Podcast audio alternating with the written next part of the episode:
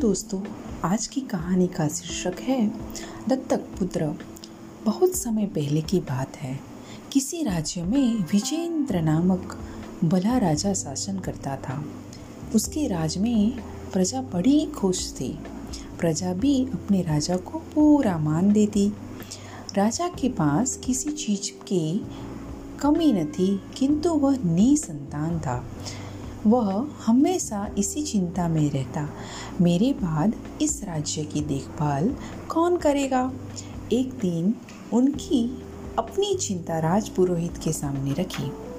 उन्होंने सुझाव दिया कि राजा को यज्ञ करना चाहिए ताकि देवता प्रसन्न हो जाए। राजा ने निर्धनों को दान दिया, पुरोहितों को दक्षिणा दी, वह सबसे आशीर्वाद भी लिया। तभी आकाश से एक दिव्य वाणी सुनाई दी, हे राजा, तुम्हारे राज्य में अपनी संतान का सुख नहीं लिखा। हे राजा, तुम्हारे भाग्य में अपनी संतान का सुख नहीं लिखा। इसलिए तुम किसी अच्छे स्वभाव वाले युवक को गोद ले लो, उसे भी अपना पुत्र मानो। तब ऐसे ही युवक की तलाश आरंभ हुई। राजा विजेंद्र ऐसे युवा, युवक को गोद लेना चाहते थे, जो प्रजा के दुख दर्द को पहचान कर उसे दूर करने का प्रयास करे।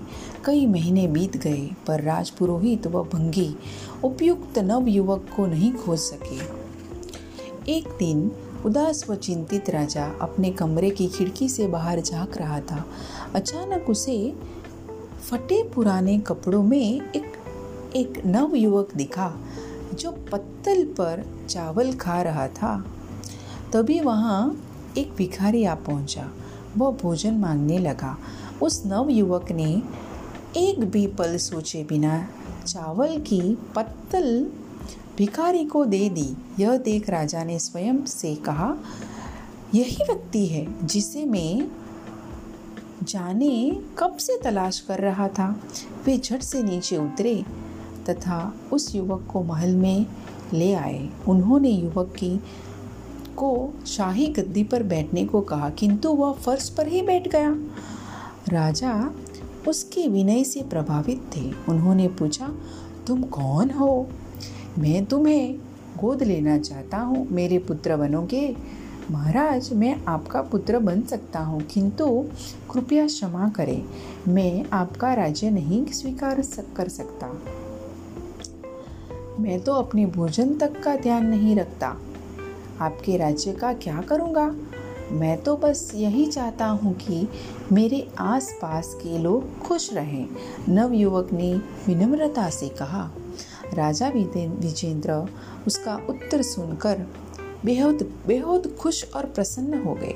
नव युवक की आँखें बुद्धिमता व स्नेह से छलक रही थी।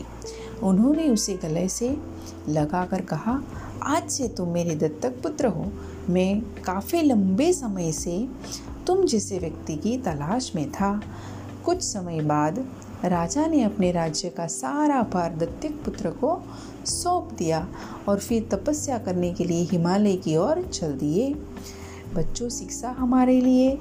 कहानी से यह मिलती है कि सच्ची खुशी त्याग में ही छिपी है। धन्यवाद।